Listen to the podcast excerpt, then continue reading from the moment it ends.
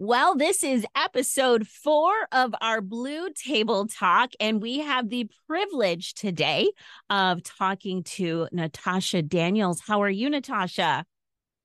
I'm doing okay. Thanks for having me. Thank you so much for joining us. This is such an important topic. Your uh, your book is called The Grief Rock, and this is something that faces everybody in every walk of life it doesn't matter age it doesn't matter color it doesn't matter gender grief touches us all in some way and you are helping children grieve. How how do you do that? Like how do you talk to a child? And because as an adult you know we know how to process we think we know how to process grief but as a child it's even harder. How do children and adults grieve differently? Yeah grieving is really tricky. Um kids can grieve in different ways. They might be angry, they might be more irritable, they might be even hyperactive, or they might even seem like they're perfectly fine. Um, and so it's always not, uh, you can't judge a book by its cover because the, the struggles of grief are kind of hidden sometimes with kids. So the most commonly missed issues with children, what are what are some of those? Like the most commonly missed issues with children when when they are grieving? Uh, sometimes don't realize the physical impact.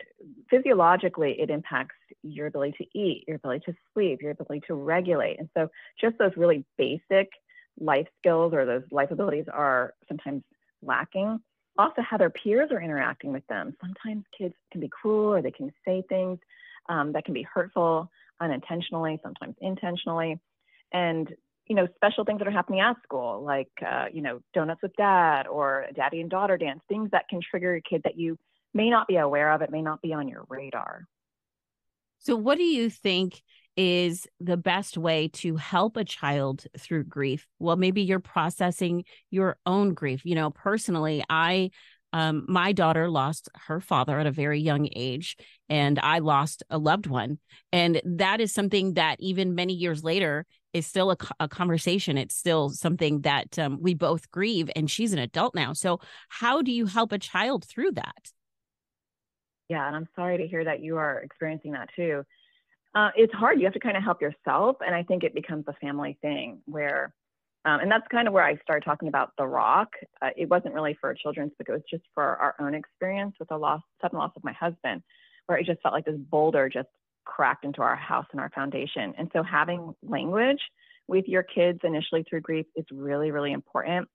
And explaining the common struggles that happen that are just very concrete, like eating, sleeping, interacting with your friends, being able to function, those kind of things what are the stages of grief? Some people may not be able to recognize what stage they're in or their child is in.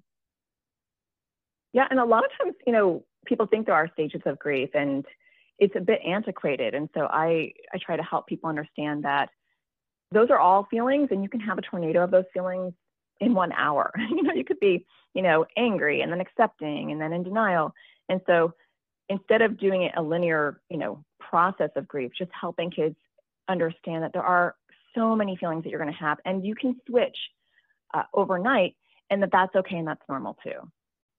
I'm looking at your book, and it is so wonderful because it is geared towards children, um, but it, it speaks to us as an adult. I mean, every page is beautifully illustrated.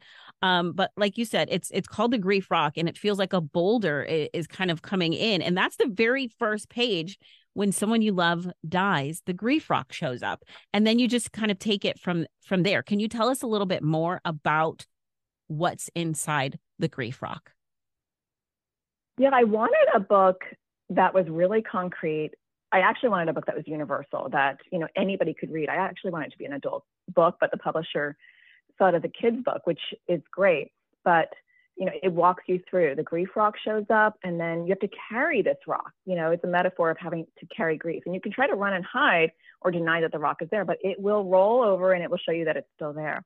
So, how do you hold the rock metaphorically and be able to function? And then other people react to the rock and say, oh my gosh, why does she have that rock there?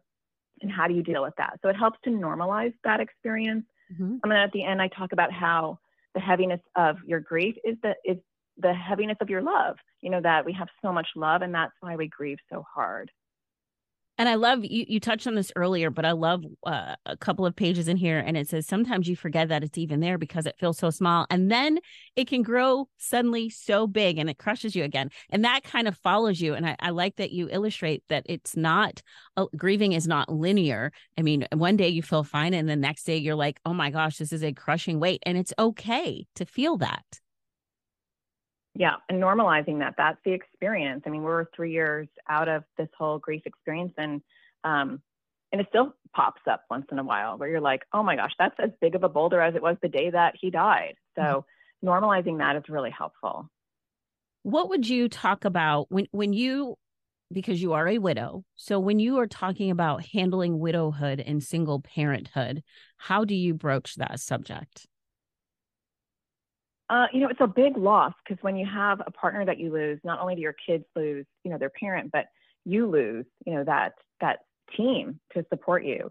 And so learning how to tap into self-care, learning how to tap into support systems, which for some of us can be really hard if you're not used to doing that, um, has to become part of your new norm so that you can be an anchor for your kids. Now, of course, kids are in school when you have school age children. What would you say to schools? How would you help them uh, handle grieving children?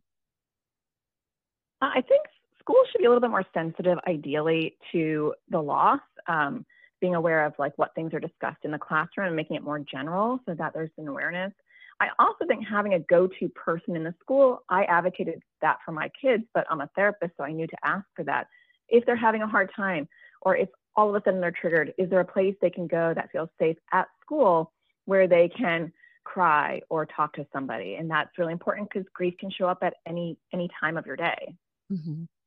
And and grief isn't just always having to do with death. Gr- grief can come in many different ways. It could be the loss of a parent through divorce. It could be, you know, the loss of a friend because they've moved away. I mean, so I know that the book is dealing specifically with with death, but grief comes in many different forms. Absolutely. Yeah, grief is part of our life. I mean, loss, we feel lost in so many different ways. A move, a divorce, a loss of a pet. Um, we, we can grieve any kind of change. Well, I think this is a wonderful book, and we are so excited that uh, you've sent us a copy that we are um, able to give away in our book club. This is a wonderful read. It's The Grief Rock, Natasha Daniels. Natasha, where can we pick up The Grief Rock? Um, you can find it anywhere. You can go on Amazon. I have a quick link for Amazon at natashadaniels.com slash grief. Thank you so much, Natasha. It's been wonderful talking to you today. Yeah, thanks for having me on. I appreciate it.